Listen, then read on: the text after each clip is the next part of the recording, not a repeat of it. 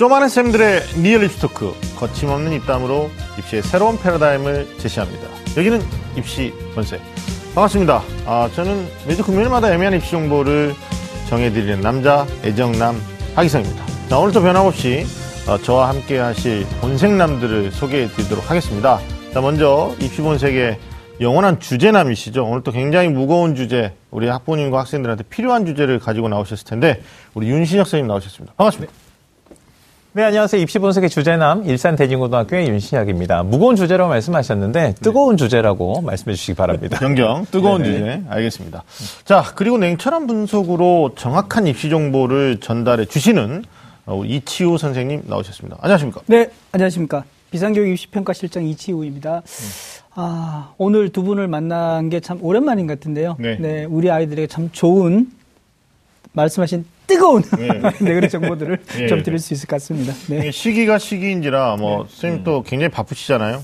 뭐 네. 잠도 많이 못 주무실 것 같고 뭐 수면도 부족하지만 뭐 식사는 어떻게 제때 하고 계십니까? 아, 밥은 챙겨 먹어야 뇌가 잘 이제 예, 기능을 한다는 것 때문에 네. 식사는 좀 하려고 노력하는데요. 네. 정말 쉽지 않습니다. 그래서 오늘은 정신을 바짝 차리고 네. 우리 아이들한테 좋은 정보를 전달할 수 있도록 하겠습니다. 그러니까요. 예전과 다르게 좀 눈도 많이 충혈돼 계시고 네. 요즘 뭐 조금 시- 힘듭니다. 예, 네. 올해 입시가 굉장히 어렵거든요. 사실 뭐 수능이 전보다 쉬웠다. 뭐 그래서 뭐 이게 하향 지원할 것이다. 뭐 여러 가지 뭐 언론의 보도들은 있는데 네. 점수를 받아들인 학부모님들 입장에서는 뭐 초조하게 수시를 기다리시거나 뭐 안 될 것 같으면 이제 정시까지 가야 되는데 정시의 어떤 메커니즘은 공부를 한 적이 없거든요. 그래서 이제 오늘 저희 방송이 또 굉장히 중요할 것 같은데 일단 뭐 어, 12월 어, 10일이죠. 어, 네. 수능 성적표가 발표가 됐고요. 어, 수능 성적 발표 이후에 부모님하고 사이가 굉장히 안 좋아지는 수험생들 우리가 주변에서 보는데 이제 자신의 성적으로 희망대학이 가능한지 아니면 어디까지 우리가 갈 수 있는지에 대해서 아마 우리 수험생들이 고민이 많을 겁니다. 근데 네. 뭐 사실 또 학생들 중에는 오히려 본인이 성을 내면서 아예 시금을 전폐하고 방에 들어가 있고 그게 또 그 상당히 그 고수들의 전략이긴 하죠. 그렇죠. 그리고 가족이 잘못- 나가면 몰래 나가 다 먹고 또 다시 들어오고. 잘못했을 때 먼저 화내기. 근데 어머니가 실제 애들이 처음 못 봐가지고 막 우울했는데 제가 어떻게 해줘야 될까 이래서 어머니 밥 차려놓고 나가시면 됩니다. 그랬어요. 그렇죠. 근데 사실은 뭔가 대화를 해야 되는데 대화하기는 참 수월치 않고요. 눈을 네. 사실은 마주치기가 힘든 아이들이 꽤 많은 것 같아요. 그러니까 예. 알겠습니다. 고민 많은 우리 수험생과 학부모님들에 대해서 오늘의 주제 우리 주제남 씨 선생님께서 말씀해 주시죠. 자, 오늘의 주제는요, 그, 이치우 선생님 요즘, 어, 밥을 따로 챙겨서 드셔야 될 만큼 바쁜 일정을 보내고 있는 이유가 있으시죠? 네. 바로 지난 12월 12일 날 수능 성적표가 드디어 발표가 됐습니다.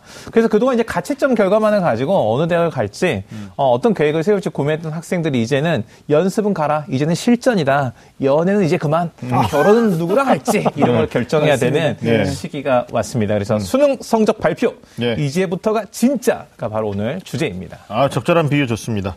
어, 이번 주까지는 이제 아- 아직 수시 결과 발표 전이기 때문에 네. 마지막까지 좀 기다리셔야 되고요. 또 학생들이 수시에 대한 기대가 있을 수가 있어요. 특히 네. 재학생들의 컨디션이 졸업생에 비해서 워낙 또 이게 폭망한 학생들이 많아가지고 네, 많죠. 네. 뭐 간신히 최저 기준을 충족시켜서 기다리는 경우도 있고요. 네, 네. 제가 아는 학생들 중에는 뭐 한국사의 벽에 부딪혀가지고 조건이 좀 어려웠어요, 한국사. 안 네, 된 맞아요. 경우도 좀 있고.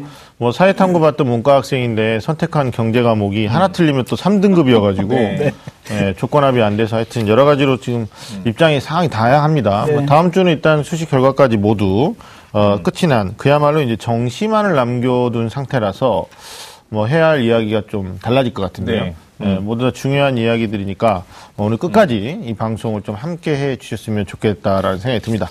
자, 본격적으로 입시 본색 시작해 보겠습니다. 꽉 막힌 입시 전략부터 수준별 입시 정보까지 매주 금요일 밤 입시 본색이 입시의 모든 것을 알려드리겠습니다. 입시라면 좀 안다는 쌤들의 real 입시 talk 입시 본색!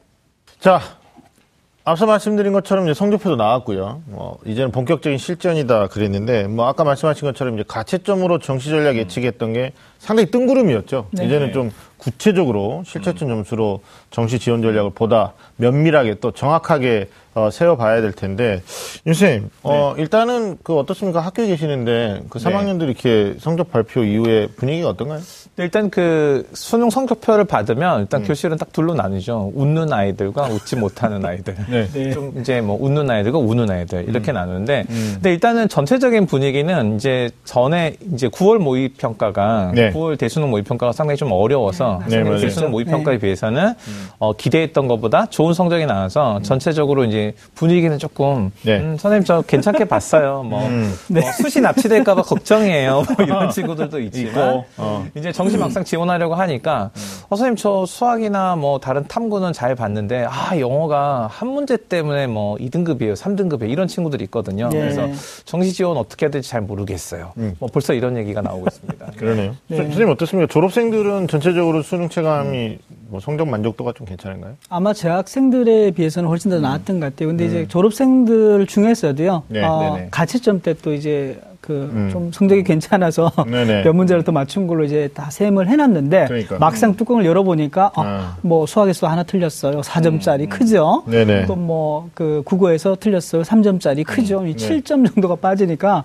네, 거의 네. 뭐 가채점하고는 다른 지금 다른 상황이 상황이죠. 예, 예. 네. 뭐 얼굴에 사실 웃음기를 찾기가 힘들어지는 그런 아이들도 꽤 있는 것 같습니다. 뭐 또또 잘 본 학생들 입장에서도 기대보다 성적이 잘 나왔지만 주변 상황이 너무 어두우니까 맞습니다. 또 혼자 막 이렇게 좋아할 수 없는 예, 네. 그게 또 뭐 겸손의 미덕이죠 뭐 이런 상황이 됐어요.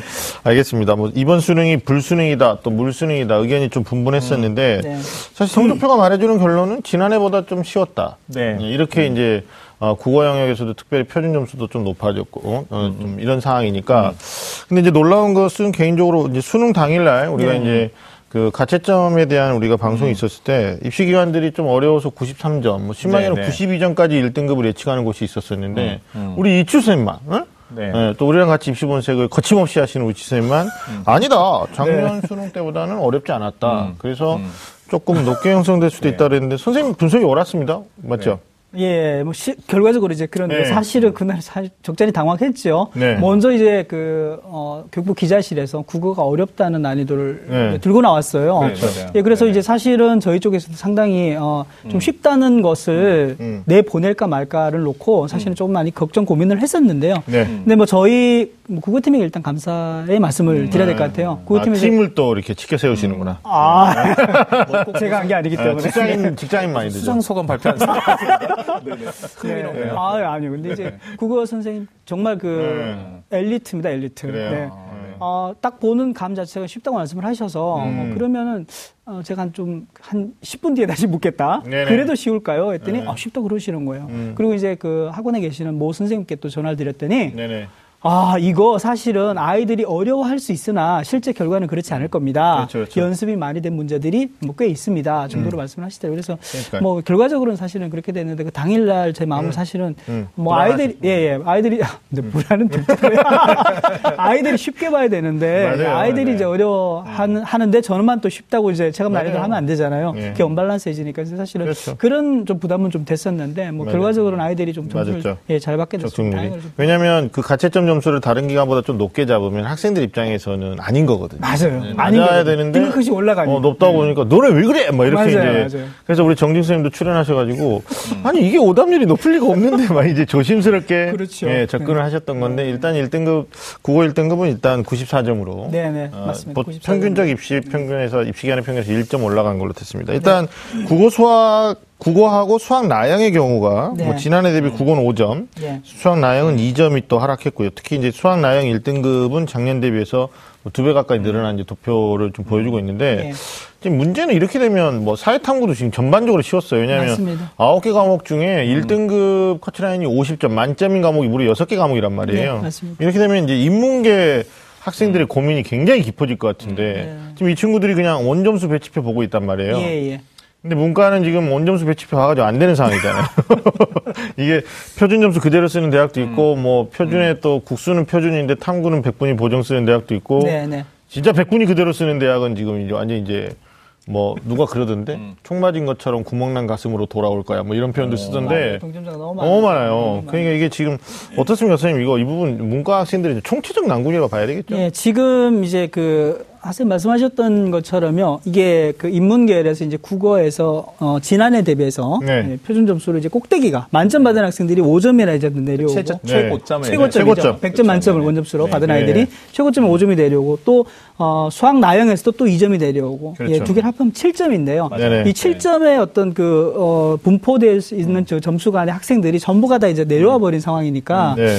이제 이게 어, 뭐 표준 점수의 특성상 이제 어느 일정 수준 가면 또 이제 비슷해지는데 음, 맞아요. 맞아요. 그 위쪽으로 지금 변별이 안 된다는 건데 네, 네. 아, 이 인문계 학생들은 제가 그 생각컨대는 지금 아마 상위권에서도 네. 내 점수를 가지고 네네. 자신 있게 내가 희망하는 대학에 학과에 그러니까요. 넣을 수 있는 아이들이 거의 없을 것 같아요. 그러니까 자신감 있게 쓰기 어려워요. 예, 그래서 이제 이런 상황에서는 뭐 내가 영역별로 점수를 조금 더 받은 점수를 대학별로 환산했을 때 얼마만큼 조금 유리해지는지. 다만 정말 숨겨진 0점 몇 점을 찾아서 음. 내가 유리해진 게 어느 정도인지를 좀 깊이 있게 조금 음. 더 분석해 볼 필요가 있는데 그게 이제 아까 말씀하셨습니다만 내가 내 점수로만 가지고 해야 될 게 아니고 그렇죠. 다른 친구들과의 점수와의 이제 관계에서 내가 네. 얼마만큼 더 높아지느냐 음. 이 부분을 이제 뭐 찾아내야 되기 때문에 아마 쉽지 어려워요, 않은 어려워요. 예, 그러니까요. 시간들이 계속 이어질 것 같아요. 예. 입시를 두 번째 치르는 학부모님이 그러시더라고요. 네. 그러니까 뭐 모의 지원도 해보고 학교 예측 서비스도 해보고 네. 소위 이제 오프라인 장판지 배치표도 보는데 네. 거기에는 경쟁자의 심리가 없다.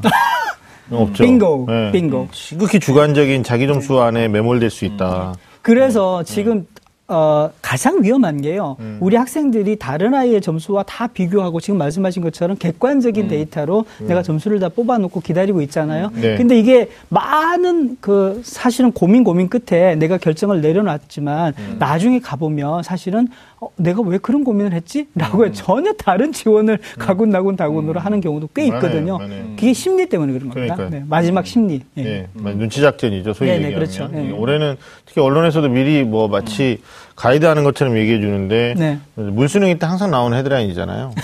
자기 점수가 어느 위치에 있을지 모르니까 하향이 극심하게 될 것이다. 뭐 이렇게 네. 되니 벌써부터 이제 역으로 네. 선생님 그럼 어디가 빌까요? 뭐 이렇게 아주 네. 고차원적인 질문하는 학생들. 그러니까 사실 그 심리 얘기, 눈치 작전 얘기 나온다는 것 자체가 이제 네. 수능의 변별력이 확보가 조금 안덜 됐기 됐다. 뭐 때문에. 이런 네. 얘기잖아요. 그래서 네. 사실 그 수능 국어 딱 보고 나서 국어 특정 문항 가지고 굉장히 어려웠을 것이다라고 네. 예측을 했지만 네. 실제로 그 난이도가 그러니까 사실은 문항, 그러니까 그 시험 문제의 난이도 그 자체가 아니고 그 네. 문제를 풀었던 수험생들이 그 문제를 어렵게 느꼈느냐, 쉽게 느꼈느냐를 맞습니다. 사실 결과적으로 보는 게 이제 표준 점수인데. 네. 그러니까 전년도 대비해서 국어가 이제 전년도 최고점이 표준 점수 139점이었는데 네. 올해 이제 134점이었으니까 수치로만 딱 봐도 올해 애들이 음. 훨씬 문제를 잘 풀었거나 네. 아니면 문제 자체가 뭐 쉬워졌거나 맞아요. 이런 거잖아요. 그렇죠. 그래서 이제 말씀하신 것처럼 이제 불 이게 변별력이 떨어진 상황에서 음. 이제 거의 이제 상위권의 동점자가 많이 분포되어 있는 상황에서 네. 조금이라도 다만 0.1점이라도 우위를 확보할 전략이 뭐냐. 이걸 이제 생각을 하는 거잖아요. 그래서 음. 그러니까요. 저는 그 이제 점수에서 0.1조를 확보하기 위한 전략을 찾는 것도 중요하지만 이럴 때일수록 음. 진짜 기준을 잡는 게 더 중요하지 않을까 뭐 그러니까. 이런 생각도 들어요. 그러니까 원칙, 지원 그렇죠, 원칙, 원칙. 예, 네네. 지원 원칙이 우리가 계속 얘기하고 있는 건데 근데 이제 문제는 그게 깨뜨려진다는 거죠. 그러니까요. 맞아요. 아니 네네. 진짜 네. 네. 정말입니다. 인문계 수험생들은 올해 사회, 올해 사회, 사회 탐구가 전년 대비 음. 뭐 국수는 말할 것도 없지만 네. 너무 쉽게 출제돼서요. 네네. 그러니까 뭐 경제는 지금 2등급이 존재하지 않잖아요. 네, 맞습니다. 그러니까 만점 맞아서 만점 작가 모두 2등급이니까 하나 틀렸으면 3등급이 되는 맞습니다. 건데 음. 이렇게 되면 이제 100분위 하락이 뭐 엄청나게 떨어지는 거고 음, 경제가 보통은 그 인문에서 학생들이 그 네. 표준 점수를 고득점 받기 위해서 그렇죠. 좀 전략적인- 된 학생들이 네. 선택을 했거든요. 근데 지금 응시자가 너무 적죠. 뭐 지금 그러니까요. 6천 명이 안 되는. 네, 안 되니까 뭐 최고 많이 선택하는 생활과 윤리에 비해서는 비교가 안 되는. 건데 하여튼 인문계 학생들도 이 방송을 계속 시청하시면서 좀 전략 수립하는데 저희들이 좀 도움 드려야 될 것 같고. 그러니까 요 얘기는 좀 말씀드려야 될 것 같은데요. 음. 지금 그 금년에 2018 수능에서 이제 영어 절대평가 첫 도입되면서요. 음. 연초부터 제가 이제 많은 말씀들을 드렸는데 수험생들 입장에서는 음. 수능이라는 학습만 놓고 보면 결국에는 영어 90점 이상만 넘으면 영어는 1등급을 받잖아요. 네. 그게 최고 등급이에요. 네네. 그러다 보니까 남아있는 시간 동안 1.1점을 더 받아서 만점에 가야 될 이유는 없는 거예요. 네. 근데 그러다 보니까 아이들은 조- 어, 당연히 국어랑 수학과 음. 탐구 쪽으로 이렇게 이제 어, 공부의 학습의 비중을 또 옮겨가고 음. 그게 많은 시간을 할애하잖아요. 제가 볼 때는 가장 주요했던 영역이 인문계에 대한 사탐이었어요. 맞아요. 그러니까 전체적인 난이도를 보면 크게 달라지지 않고 평균이 비슷하더라도 네. 만점자 수가 다 많아질 수밖에 맞아요. 없었던 요인이 그게 있는 것 같아요. 공부를 좀 하는 학생들은 네. 학습의 완성도가 시간이 갈수록 계속 돼가는 거죠. 그게 결국 만점으로 끌어낸 거죠. 아, 플러스- 이거 완전히 와닿았어. 플러스, 아, 네네. 플러스. 설득력 있는 얘기. 뭐, 뭐 이것도 설득력 있어요. 포항 지진 때문에 일주일의 시간이 더 주어졌어요. 그래서, 아니, 실제로 학생들이 탐구 정말 마무리. 잘했을 겁니다. 그러니까 네. 그 이런 것도 그래서 인정합니다. 한 표. 아, 둘이 서로 한 표. 아, 보기 좋네요. 지금 들어오세요. 이런 것들이 이제 결국은 아니 그러다 보니까 그 나도 잘 봤는데 네. 남들도 잘 본 거예요. 맞습니다. 예, 그래서 그래서 이제 어려운 겁니다. 네. 활용 다잘 지표고 보네. 문과는 이과도 똑같겠지만 수능 활용 지표. 네. 그러니까 100분이 그대로 반영하는 대학이 있고 아니면 표준 점수를 그대로 쓰는 대학이 있고. 네네네. 근데 표준 점수 그대로 쓰는 대학 가면 이제 홍익대가 대표적인데 네. 뭐 최고 100분위가 한국질인가요? 아 표준 점수가 그다음에 예, 예. 생활윤리 이렇게 한국질이, 비교하면 네. 6점 차이 나니까. 네 네 맞습니다. 이제 그런 것들에 대한 변수도 내가 한만 생각하지 말고 내 옆에 애가 무슨 과목 했는지도 좀 봐야 돼요. 제발 부탁인데. 생활과 윤리가 아이들 선택자 가장 많지 네, 않습니까? 많죠. 많죠. 네. 네. 이런 것들도 이제 6점 차이 생각하셔야 될 그렇죠. 것 같아요. 네. 그다음에 이제 100분위 보정표는 아직 안 이게 대학교 안 나왔죠. 예. 아, 예. 시기적으로 보면 이제 조금 있다가 네, 아마 나올 것 같아요. 대학에서 나오는데. 많은 작업들을 하고 있는 것 같아요. 이제 네. 발표된 수능 성적으로 네. 지금 한쌤 말씀하신 대로 이 과목 간의 유불리에 대해서 조금 유불리를 줄여줄 수 있는 예예 하겠죠. 네, 네. 말씀하신 대로 보정할 수 있는 방법들을 최대한 정밀하게 계산을 해서 네, 좀 네. 줄여주는 방식을 선택하기 때문에 아마 곧 나올 것 같습니다. 사탐은 전년도보다 좀 더 보정을 많이 해주면 좋을 것 같은데 그게 예, 왜냐하면 애들 간에 너무 격차가 심해가지고 맞습니다. 예, 네. 하여튼 뭐 우리 학생들이 그런 것까지 계산을 해야 되는데 어떤 어머니가 전화 오셔 가지고 그런 것도 있어요. 뭐 이렇게 얘기하시니까 네. 예, 왜냐하면 뭐 학원에서 그 문자를 쏘나 봐요. 그러니까 뭐 국어, 수학, 탐구 그냥 표준 점수로 네. 몇 점이면 어디 갑니다 그러니까 그거 보고 쓸 줄 알았는데 그게 아니니까 그 네. 사실은 이제 그 하세요 말씀하시니까 드리는 말씀인데요. 어 우리 부모님들 특히 이제 아버님 뭐 직장 생활하시는 아버님도 마찬가지고 우리 어머님들도 평소에 네. 숫자 계산 잘 안 하시잖아요. 네. 그리고 이제 왜 대학 입시에 가는데 뭐 숫자라고는 수능 시험 성적만 알고 계시는 건데 이거를 이제 뭐 다 더할 줄만 알았지 뭐뭘 나누고 또 곱하고 그걸 또 이제 테이블에 찾아와서 이 100분에 해당되는 새로운 점수를 가져와서 또 대입을 시키고 이런 것들을 조금만 말씀드리니까 너무 복잡하다고 얘기를 하시는 그렇죠. 거죠. 예. 네. 그래서 이제 뭐 그 예측 합계 예측이라든지 솔루션 뭐 이런 네. 걸 통해 가지고 네. 계산하는 분들이 좀 많은 것 같긴 그렇죠. 그걸 계산을 하고 이제 뭐 상대방 심리를 보면 되는 거니까. 심리. 네. 알겠습니다. 아니, 정시는 수시랑 달라요. 맞습니다. 수시는 전혀 다른 여섯. 장을 소신껏 내가 쓰고 싶은 대학과 쓰고 싶은 전형을 합당한 것만 따져 주관적으로 쓰는 거고. 그렇죠. 준비해 온 거니까. 네네. 네. 근데 정시는 이제 나만 생각하면 안 돼요. 그렇죠. 결과가 나와 있는 결과 거니까. 나와 있는 거니까 내 주변. 네. 그다음에 탐구도 나 말고 내가 선택한 과목 말고 다른 과목. 선택한 애들의 컨디션 이런 것들을 다 따져봐야 되니까 네. 뭐좀 이따 이과 얘기 잠깐 할지 모르는데 이번에 또 나영으로 이탈한 아이들이 7만 명이 7만 넘어요. 5천 정도. 예, 예. 그러니까 이런 친구들이 가나양 대학 갈 때 또 유불리 문제 네, 이런 게 어떻게 보면 나만 생각하지 말자. 정시 합격 그 뭐 어떤 그 가능성을 높이기 위해서는 좀 남도 생각하자. 예, 이렇게 될것꼭 같아요. 모르는 사람이 갑자기 들으면 꼭 무슨 공익 광고나 뭐 그런 거 같은지 알겠어요. 한 표. 네. 아, 오늘 두 분이 좋아요. 네. 저번에 일찍 도착하셔가지고 뭔가 작당한 것 같습니다. 네. 알겠습니다. 자, 올해 또 처음으로 있었던 일인데 평가원에서 말이에요. 어, 만점자 수를 좀 맞아요. 공개를 했습니다. 네. 네, 네, 네. 이례적인 건데. 네, 평가원장이 스스로 예외적인 발표라고 얘기를 했죠. 아니 근데 네, 뉴스 보고 깜짝 놀랐던 게 저희가 입시본색에서 그런 말 하지 않았어요. 가채점 할 때. 이게 입시기관이 어떤 도의적 책임감을 가지고 가채점을 발표를 해주는데 이게 적중이 다 안 된다. 네, 맞습니다. 그러니까 만약에 맞지 않는다고 뭐 소송을 준비하거나 이러시면 안 된다. 이건 사실은 평가원에서 해줘야 되는 일이다라고 네, 우리가 입시본색에서 정말 리얼하게 얘기를 했었어요. 네. 근데 그 기사 보니까 뭐 지금 이번에 만점자 발표했고 내년 수능에서는 뭐 가채점 결과도 발표할 것처럼 얘기를 하던데 혹시 보셨어요? 어, 그게 이제 그 좀 오래 전인데요. 네. 이전에 이제 그 수능에 6월, 9월 모평 들어오고 음. 그 뒤에 이제 실제 수능이 이렇게 이어가면서 평가원에서 어, 일정 이제 서울 시내에 있는 뭐 한 10개 정도의 학교를 표집을 해서 음. 네. 수능 시험 성적 발표하기 전에 가채점에서 평균 음. 발표한 때가 있었습니다. 근데 안 맞았었잖아요, 그때. 물론 좀 안 맞죠. 왜 이렇게 좀 약해, 약하지, 네, 약하게 네, 만드시나요? 네. 네. 근데 하지만 중요한 것은 어떻든 간에 이제 평가원 입장에서도 사전에 정보를 조금 정확한 정보를 주자라는 취지로 이제 얘기를 하는 것 같습니다. 아니 왜냐면 이게 진짜 문제가 심각한 거예요. 왜냐면 가채점 때는 자기가 등급컷이 다 되는 줄 알았고 면접도 논술도 다 다녀왔는데 네. 이게 뭐 뭐 진짜 한국사에 막히거나 탐구 하나에 막히거나 맞아요. 이런 친구들이 너무 많으니까 애들이 이제 입시 자체에 대한 그러니까 어, 상급 학교로 진학하는 것에 대한 이 시스템에 대한 불신을 갖기 시작하는. 그러니까 지금 맞습니다. 사- 네. 말씀하신 대로요. 어, 모든 수시에 이제 내가 지원 자체를 치러지지 않은 수능이라는 잣대로 결정을 해놓, 미리 이제 예단해 놓고 난 다음에 해야 된다는 것 자체가 사실은 음. 그러니까요. 음, 맞지 않는 방법이거든요. 그래서 이런 부분은 뭐 저희도 많이 깊이 있게 고민하고요. 네. 어, 이 전체적인 입시 체제를 좀 고민하시는 분들께서 네, 정책을 만드시는 분들께서도 조금 더 많은 고민이 좀 필요할 것 같아요. 그래서 뭐 오늘 또 뭐 이게 또 맞물려서 나오는지 모르겠는데 네. 이렇게 복잡하고 이렇게까지 계산을 해야 되는 수능 체제라면 차라리 절대 평가로 가는 것이 더 단순하지 않느냐라고 또 절대평가 옹호론자라든 얘기를 하고 있는데 네. 이제 문제는 어떤 정책이 위반될 때는 뭐 윤석 선생님 늘 얘기하는 거지만 일단 중심은 학생이고요. 맞습니다. 그다음에 학부모고요. 네, 네. 그다음에 실질적으로 대학이 어떻게 선발을 할 건지에 대한 예측 시스템들이 좀 되면서 네. 정- 어떤 안들이 나왔으면 나와야 좋겠어요. 되는데. 예. 음. 그냥 뭐, 뭐 이렇게 얘기하고 막 자기네끼리 싸우고 있는데 네. 하여튼 뭐 이런 점들이 좀 반영이 돼야 되지 않을까라는 생각도 합니다. 뭐 우리가 옛날 농담 삼아 얘기했는데 농담이 아니라 진짜 그 뼈 있는 말이 네. 수능 결과표 다 나오고 나서 수시 접수하자. 뭐 근데 이게 시기적으로 안 맞아가지고 네, 네. 예, 일정 맞추기 어려워서 뭐 이랬던 건데 예. 뭐 좋은 방향으로 갔으면 좋겠습니다.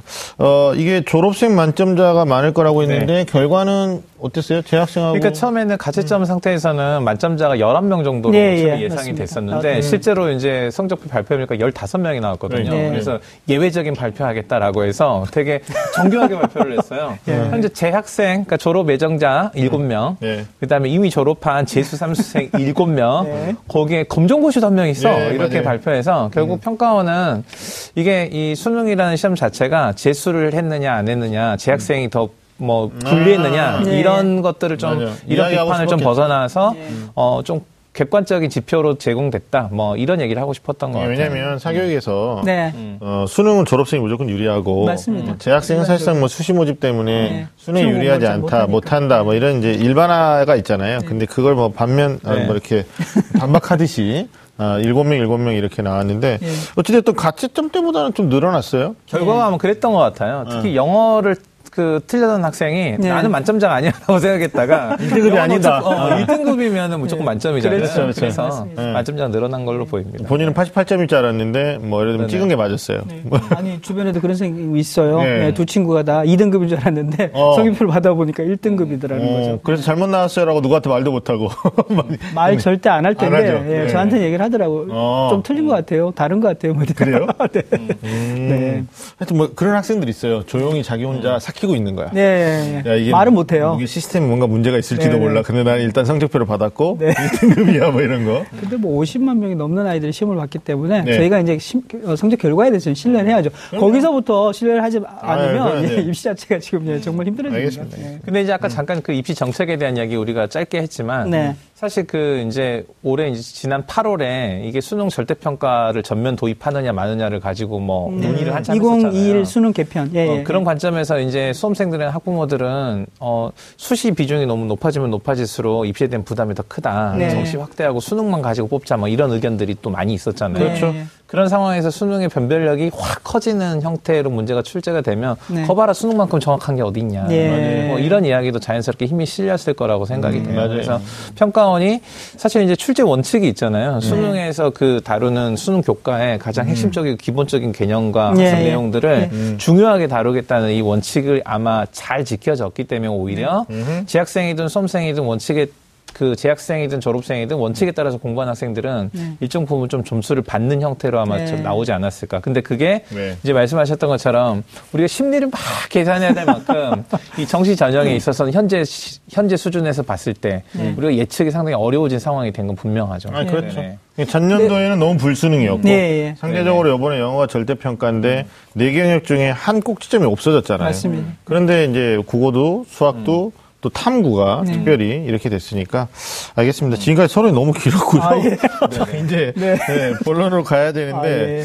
일단 만점자를 배출했던 작년에 66명이었나요? 이게 아 작년에 2001년. 2001년, 예, 예. 역대급 물수능, 물수능은 예. 아닌데 올해 수능이 조금 비교적 어, 영어랑 아까 말씀드린 것처럼 맞물려 있는데도 네. 불구하고 좀 쉽게 전해지면서 이게 정시 지원의 치열한 눈치 작전 계속될 것 같습니다. 이게 어떻습니까? 이게 수능이 쉬우면 지원 전형 지원 전략은 좀 애들이 좀 내려서 하향하는 그렇죠. 경- 네, 경향성이 전반적으로. 높죠? 왜냐하면 그러니까 불안- 맞습니다. 불안감은 커지는 거죠. 수능이 쉬우니까. 그러니까. 내가 가진 네. 점수가 정말 괜찮고 잘한 점수고 네. 예, 네. 어디 내놓고 싶은 점수인데도 불구하고 네. 내가 지원하고자 하는 목표했던 대학에 자신 있게 자신. 당당하게 내려고 하니까 망설여지는 거죠. 그러니까 그런 것 같아요. 소개팅 나갔는데 같이 나온 애들이 전부 다 키가 172인데 내가 혼자 180 이상이다. 그럼 독보적이잖아요. 네, 네, 독보적이죠. 그러면 이제 나는 이제 변별력을 충분히 갔는데 네. 다들 한 171, 172 뭐이 예, 정도 예. 된다. 뭐 비하한 얘기는 예, 아니지만 예. 비율을 들자면 네, 네, 네. 그러면은 이제 불안해지는 거죠. 네, 그러니까. 수험생들이 수능이 쉽 쉽다 이렇게 느끼면은 점, 점 성적표는 잘 받았는데 그렇죠. 지원할 땐 좀 불안하다. 그러면 자연스럽게 안정적으로 지원을 하려는 생각이 예, 가는 것 같아요. 안정이고 또 하향이고 뭐 이게 그런 상황이 이렇게 되면 이제 특정 대학의 특정 학과 모집 단위가 굉장히 폭발하는 그런 경향이 네. 있을 수. 있을 수 있으니까 마지막 날 원서 접수까지 좀 초반부터 네. 경쟁률 추이를 우리가 봐야 된다라고 늘 반복적으로 얘기하고 있는데 보실 필요가 있을 것 같고요. 자, 그다음에 이제 어, 우리 윤수님께서 지금 실질적으로 이제 성적표 내에 표기된 표준 점수도 있고 뭐 백분위도 있고 뭐 그다음에 아까 대학의 보증 점수까지 다 나오고 어떤 전략에 대한 수립을 하고 있는데 이게 수험생들이 먼저 해야 될 것도 먼저 살펴드릴 텐데 네네네. 일정이 뭐 정리 좀 먼저 해주시죠. 네, 맞아요. 그 이번에 그 포항 지진 여파로 인해서 우리 네. 그 수능부터 시작해서 전체 입시 일정이 좀 일주일씩 연기가 네. 됐잖아요. 네네. 그 와중에 뭐 정시 지원이라든지 정시 지원 서 지원 기간이 하루 줄어들었고 또 등록 기간도 또 하루 줄어드는 그런 게 음. 네네. 있었거든요. 그래서 네. 특히 일정 좀 잘 보고 우리 학생들 잘 진행을 해야 되는데 네. 일단 수시 합격자 발표가 그러니까 최초 합격자 발표가 12월 22일이죠. 그렇죠. 그래서 최초 합격자를 발표하고 나면은 자연스럽게 이제 최초 합격자 등록 기간이 이제 12월 28일까지가 되고요. 그럼 네네. 자연스럽게 추가 합격자들이 12월 29일부터 1월 3일까지가 네. 수시 미등록 충원 합격 최종 통보 마감인 거죠. 저녁 9시. 그러면 이제 이때까지 해서 수시에 대한 모든 전형이 다 끝나는 거고요. 네. 그래서 이제 우리 친구들이 보통 이제 어, 최종 합격 통보가 1월 3일이니까 음. 추가 합격 발표라는 20, 12월 29일에서 1월 3일까지는 항상 그 통신 사항의 대기 상태를 맞습니다. 유지를 해야 되고 찬스. 중요합니다. 그다음에 당장 뭐 예치금 확보를 해 가지고 일단은 선점하는 거 네. 자신이 필요하죠. 이제 획득한 그렇게 선점하는 것도 중요하고요. 등록 마감 또 1월 4일이잖아요. 네. 네. 이때까지 이런 게 중요한 것 같아요. 날짜를 놓치지 않는 거. 음. 그리고 이제 정시 원서가 1월 6일부터 이제 1월 9일까지 단 3일이거든요. 네. 그래서 이제 3일로 줄어든 게 어떤 문제가 있냐면 예전에 이제 기간이 이거보다 더 길었을 때는 이제 수시 인원이 2월 되는 거, 그다음에 맞아요. 경쟁률이라든 이런 네. 것들을 보고 심리를 조금 더 이제 여러 번 계산해 볼 수 있는데 지금은 음. 짧아요. 어, 짧은 기간 안에 모든 판단을 해야 되니까 음. 특히 이제 하루가 딱 줄어드는 이 시점에서 좀 판단을 미리 시뮬레이션을 해보고 음. 이런 상황에 대해서는 이런 결정이 유리해 이런 것들을 미리 결정할 필요가 좀 있어 보이고요. 굉장히 촉박하죠. 네. 네. 맞아요.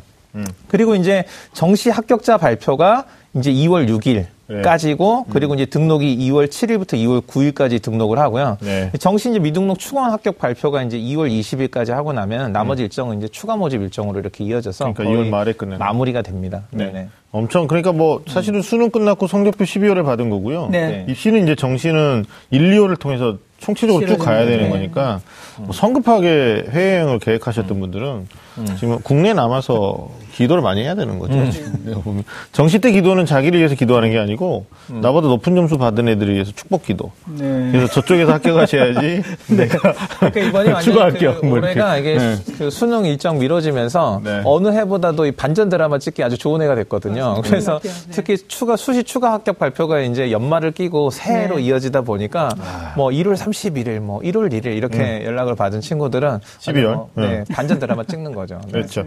맞네요. 이게 특히 9시까지 연락을 충원 합격, 소위 말하는 추가 합격 통보를 받잖아요. 네. 근데 막 8시 이후에 막 두 군데서 전화 받는 친구들이 있어요, 막. 음. 그래가지고 둘 중에 하나를 초이스해야 되고. 네. 전화 오죠. 네. 선생님한테 네, 저 여쭤보려고. 문자 와요. 저희 전화하지 말고. 그러면 아. 선생님 둘 중에 어디 가야 돼요? 뭐 이렇게. 그럼 바로 답변해 줘야 돼요. 맞아요. 예. 그럼 등록, 실- 등록 시간이 있어요. 예, 그러면 이제 대학은 한 개 대학 입장에서는 학생 하나를 놓친 거니까 또 다음 번한테 전화해야 그러니까. 이게 미리 다 결정을 해놔야 되는데 이제 학생들이 원서 쓸 때는 우선순위를 해놓고 카드를 두 개 받아두면 좀 생각 좀 해보면 안 될까요? 그게. 묘하다니까요. 네, 제가. 말씀드렸던 네네. 대로 네. 우리 아이들 입장에서는 다 계획하고 정말 이렇게 하자라고 다 해놨다가도. 마지막 지금 사실은 3일이지만 3일 기간 동안에 계속 고민을 하고 있다가 그러니까. 어느 하나를 어떻게 넣느냐에 따라서 그 뒤는. 다 달라지는 거예요. 네, 네. 정말 음, 예, 음, 계획한 대로 되지 않는 게 또 지원이다 이렇게 볼 수도 있습니다. 알겠습니다. 하여튼 22일 금요일까지 또 수시 합격자 일 최초, 죠 최초 네네. 합격자 발표되니까 뭐 이게 정시 전략이 좀 달라질 텐데 일단 수능 성적표 받고 네. 해야 할 일에 대해서 좀 본격적인 이야기 나눠보겠습니다. 어, 이게 이게 주요 대학의 정시 합격선부터 좀 얘기가 돼야 될 것 같은데 네. 뭐 배치표 참고하면 좀 도움이 되느냐 안 되느냐 물어보는 학부모님도 되게 많으세요. 네. 근데 일단 이추쌤 이 배치표가 어, 국어하고 수학하고 탐구 네, 국수탐. 이게 네. 표준 점수죠. 네, 그렇습니다. 단순한 표준 점수로 네. 어, 계산된 거고 네. 이제 실제로 만점이라는 기준은 없는데 네. 뭐 국어 200, 수학 200, 네. 그다음에 탐구 200에서 600점 기준에서라고 이제 어머니들이 알고 계시고 거기에서 300 몇 점이 어디 가느냐 뭐 이런 네. 논리인데 어 이게 주요 대학의 합격선이 어느 정도 될 것이냐 뭐 이렇게 뭐 아까도 문자로 받아보시는 학부모님들이 있다고 그랬는데 네. 이 부분은 좀 소장님 좀 얘기를 해 주시면 좋을 것 같은데. 어, 지금 그 배치표상으로 보니까요. 네. 대략 인문 계열 뭐 이게 사실은 저스타되기보다는 그냥 대략 이제 어바우트 정도로 생각하시면 좋을 것 같아요. 그렇죠, 그렇죠.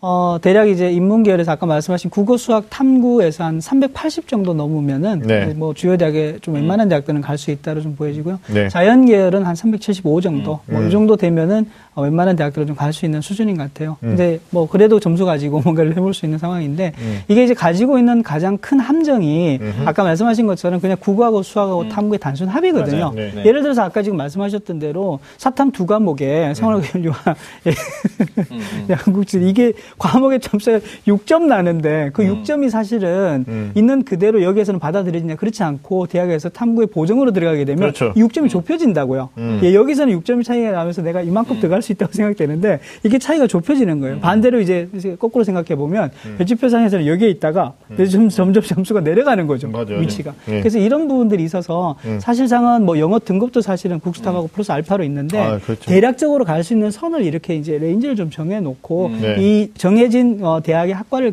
기준으로 해서 네. 조금 더 구체적으로 내가 뭐 어, 느 반영 비율로 보면 국어가 더 유리한지 수학이 네네. 유리한지 네. 그다음에 실제로 대학별로 계산을 했을 때 표준 점수가 유리한지 백분위가 유리한지 음. 아니면 가산점을 아까 말씀하셨잖아요 중위권 이하에 있는 경우에는 음. 어, 수학 가나 다 받아주는데 나는 수학 나를 봤는데 가형 본 대학에 본 하나 같이 본 학과 지원하려고 했더니 가형이 10% 가산점 주는 거예요. 음. 네네. 어, 나는 나형이니까 가산점 안 받잖아요.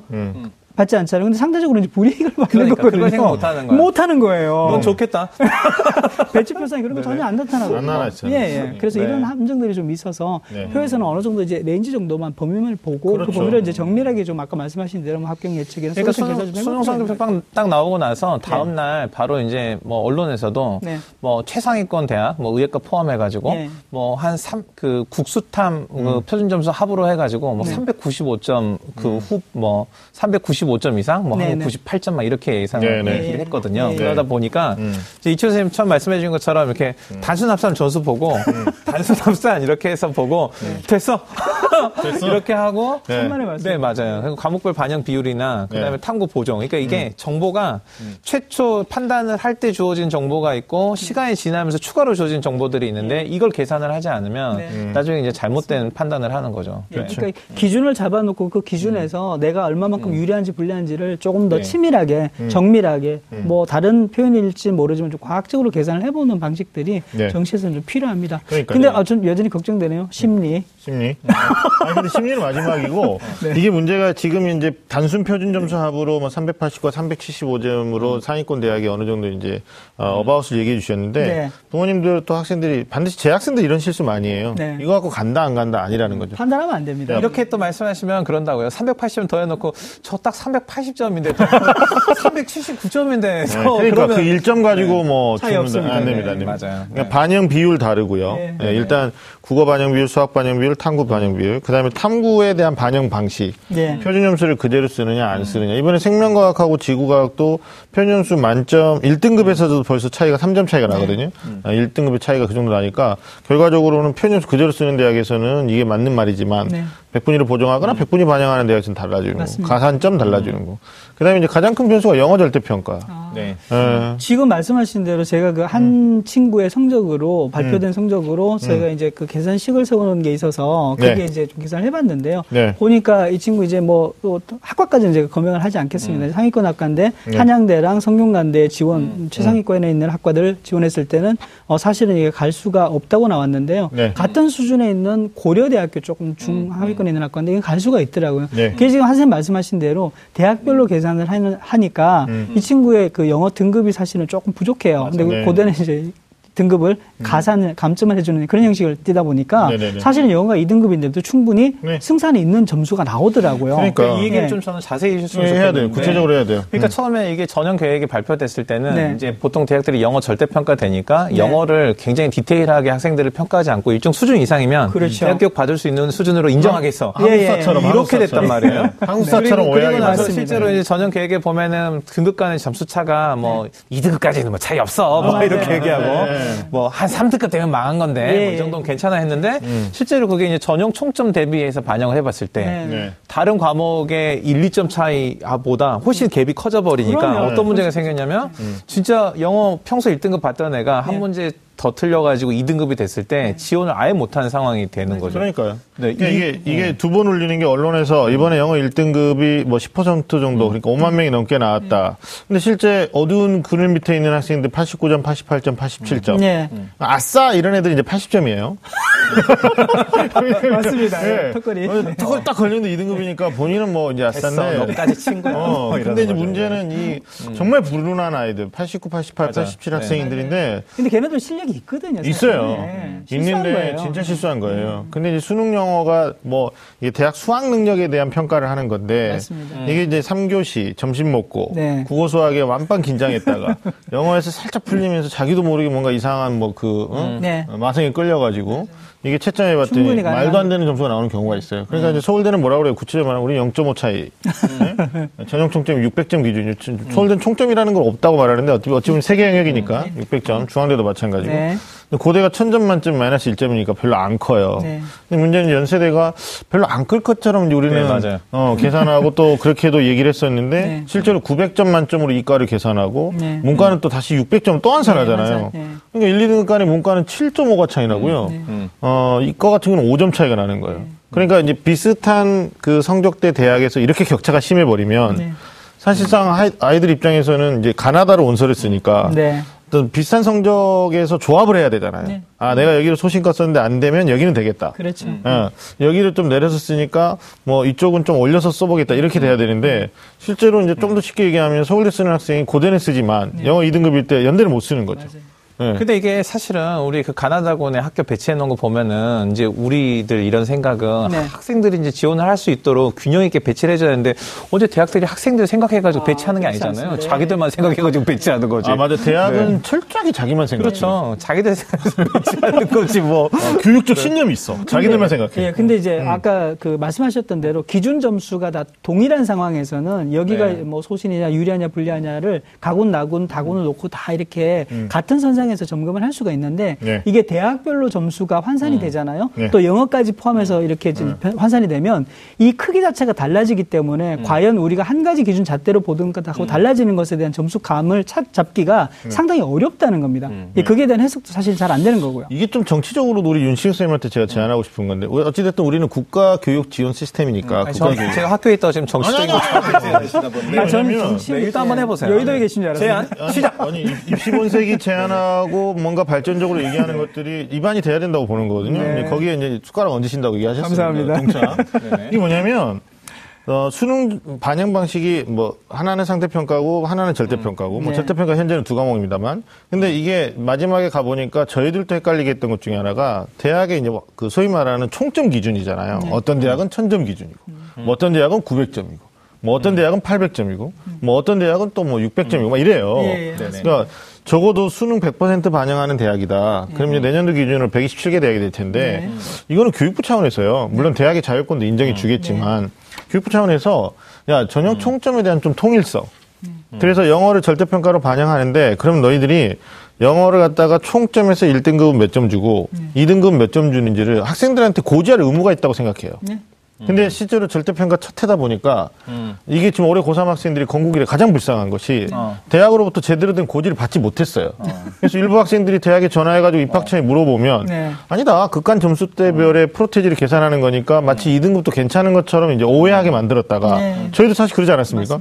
그랬다가 이제 나중에 호, 뭐 홈페이지에 모집 요강 확정돼서 계산을 애들이 해본 거예요.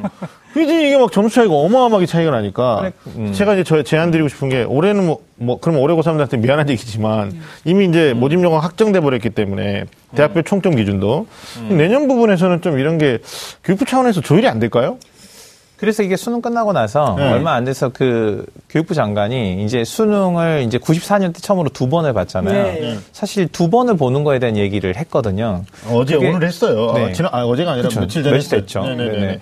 그러니까 이제 그런 얘기가 나오는 게 뭐냐면 이게 영어가 절대평가가 되니까 한 번의 시험으로 이렇게 등급이 결정되는 것이 문제가 있는 거죠. 이런 상황처럼. 아니 근데 그 네. 지금 이제 맞아요. 과거로 되돌아가 보면요. 네. 이제 영어 시험이. 한 번하고 두 번이 있잖아요. 근데 문제는 첫 번째 보는 시험보다 두 번째 보는 시험이 어려우면 하나만 와요. 보나만 와요. 그렇죠. 그래서 그러면 이 난이도 맞추기 94년도, 힘들거든요. 94년도에 그랬었죠. 네 네, 그랬었죠. 근데 이제 그. 그 3개월 동안 공부한 네, 이제 게다 수포로 돌아간 거예요. 성적이 올라간 뭐- 애가 없으니까. 맞아요. 네. 어, 저좀 얘기합시다.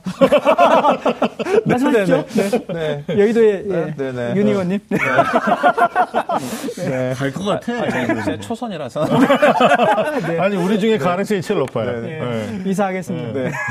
근데 이제 그 영어가 사실은 수능에서 수능뿐만 아니라 학교 교육에서 가장 기형적인 과목이 맞습니다. 됐었어요. 맞습니다. 왜냐하면 난이도 의사소통 영어로 된 의사소통만 평가하던 과목에서 네. 난이도를 막 무리하게 올리다 보니까 특히 이제 사교육이라든지 아니면 외국에서 영어 쓰는 나라에 살다 온 네, 애들 네. 이런 애들이 있으니까 그러니까 되게 기형적이었는데 이제 이게 좀 자리를 잡기 위해서는 뭐 이런 제도들이 보정이 되긴 해야겠죠. 아니 돼야 돼요. 네. 저는 이제 우리 비상에 계시니까 네. 뭐 다른 입시 기관들도 지금 어떻게 보면 멘붕이에요. 그러니까 그 대학별로 비율을 반영하는 대학이 영어 네네. 절대 평가의 비율을 반영하는 대학이 무려 188개 대학인데 네네. 예, 이 비율 값에 대한 전형 총점 대비 극간 점수 차이가 몇 점인지를 이게 네. 어떻게 보면 교육 수요자인 수험생이 계산하고 있어야 된다라는 것은 전형료를 받는 대학에서 할 짓은 아니라고 보는 자, 이제 거예요. 우리 그 국회의원 출마하기 아니, 아니, 아니. 발언들을 그만두고 아니 그래서 아니 내가 지금 제안하는 게 정리를 좀 해줘야 돼요. 아니, 이거 정리할게요. 정리해 주세요. 그래서. 부탁드리는 게 예. 그래도 유수의 우리 입시기관 아닙니까? 또 네, 우리 네. 저 네. 이치 선생님 또 근무하시는 예, 데서. 작업을 하셔가지고 네, 네. 좀 홈페이지 공개도 좀 하시고 이게 원서 접수 전에 학생들이 입시본색이 우리 시청자들은 좀 알아야 되지 않을까? 네. 저희들 지금 하고 있는데 네. 어 인력이 굉장히 많이 필요한 작업 중에 하나입니다. 그러니까 이게 영어 절대평가 발표되고 나서 음. 대학에서 발표된 이 전형 계획에서 봤을 때 절대평가 등급의 차이 크지 않을 거라고 우리 모두 그래요. 생각하게 만들었단 말이에요. 네. 그러니까 실제로 전형에서 영어 등급 차이가 이렇게 크게 반영될 거라고 반영시킬 거였으면 미리 고지해야지. 이런 거 고지 안 하고 나중에 등록금 고지 수만 엄청 할 거 아니에요. 네. 그래서 이번 어, 우리 네. 수험생들이나 학부모들이 이제 이번 정시 원서 지원서에 주의할 게 네. 이 영어 등급 에서 본인이 등급을 획득하는데 실패했다면 음. 이 원서 지원을 할 때 상당히 심각하게 고려를 해서 다른 결정을 해야. 된다. 저는 네네. 네, 예, 대학이 맞아요. 있어요. 네네. 예, 저는 그 이런 생각이 좀 드는 거예요. 왜냐하면 지금 우리 현재 네. 상황에서 보면 네. 이 영어 등급 절대 평가로 들어오는 영어 등급 자체가 이번 입시 이번 그2018 입시에서의 네. 핵심이 사실은 되지는 돼서는 안 되었었는데 안 돼. 네, 안. 사실은 그렇게 도입한 어, 영어 절대 평가가 아니잖아요. 네네네. 근데 결과적으로 지금 수시 그 등, 어, 최저 기준 채우는 등급이 되느냐 안 되느냐부터 시작해서 음. 정시로 넘어오면서까지 일파만파가 되고 있거든요. 네, 맞아요. 근데 이게 사실은 음. 저희가 조금 더 많은 고민을 하고 전체를 다 절대 평가를 어떻게 할 것인가. 뭐 음. 내년에 사실은 수능 그 2021 수능 개편도 있잖아요. 네네. 그까지 포함해서 음. 정말로 많은 고민들이 지금 이런 결과를 통해서 아. 할 필요가 있다고. 이거 특집으로 다시 한번 얘기하기로 하고요. 맞아. 이거 날 새겠네. 네, 빨리 이거 특집으로 들어오지 얘기하고. 네, 네네. 그렇게 해야 돼. 왜냐하면 네. 일단 올해 수험생, 네. 2018학년도 수능을 본 수험생한테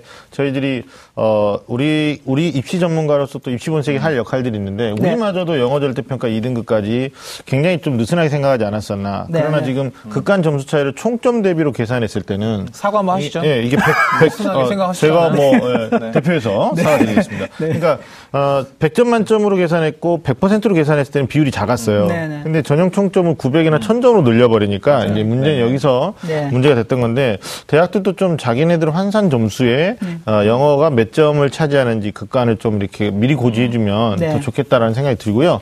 영어 2등급 혹은 3등급 받은 학생들은 그냥 영어 무시하고 원서 쓸 게 아니고 내가 원서 쓰는 대학이 영어를 실제로 1등급과 2등급에 몇 점 격차를 주는지에 대해서 네. 정말 밀도 있게 조사하신 다음에 원서를 중요한 써야 말씀. 된다라는 말씀드리고 반대 학생도 있어요. 영어는 대단히 잘했는데 국수탐을 못했다. 그러면 이제 상대적으로 영어를 많이 반영해 주는 대학이 개 대학이 있죠. 있어요. 예, 그런 대학에 실제적으로 전략을 수립하는 것도 한번 고민해 봐야 되지 않을까라는 생각이 듭니다. 자, 오늘 이 시간이 좀 예, 하게 될 얘기들이 되게 많은데 우리 또 방송에 제한이 있어요. 아, 방송에 아쉽습니다. 제한이 있습니다. 정말요. 네, 다음 주에는 수능 성적 발표, 이제부터가 진짜라는 주제 두 번째 시간으로 어떤 수시 발표가 마무리된 시점에서 우리 학생들이 어떤 정시 지원 전략에 대해서 좀 밀도 있는 이야기를 우리 같이 나눠보도록 하겠습니다. 다음 주에도 우리 두 분 함께 해 주실 거고요. 자, 오늘 소중한 시간 함께 해주신 이추쌤, 이추쌤, 감사합니다. 매주 금요일 밤 좀 많은 쌤들의 리얼리티 토크는 다음 주에도 계속됩니다. 지금까지 함께 해주신 여러분, 감사합니다.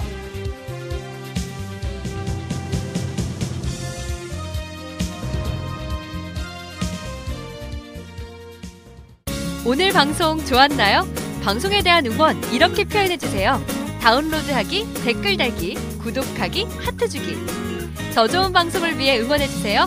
다운로드하기, 댓글 달기, 구독하기, 하트 주기. 기억하셨죠?